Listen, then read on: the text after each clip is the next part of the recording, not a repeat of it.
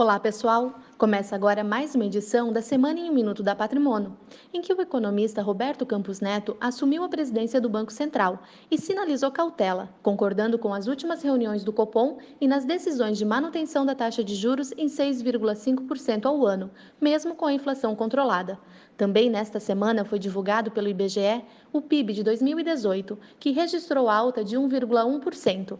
Não é esperado algo muito diferente para este ano de 2019 e a recuperação econômica segue lenta.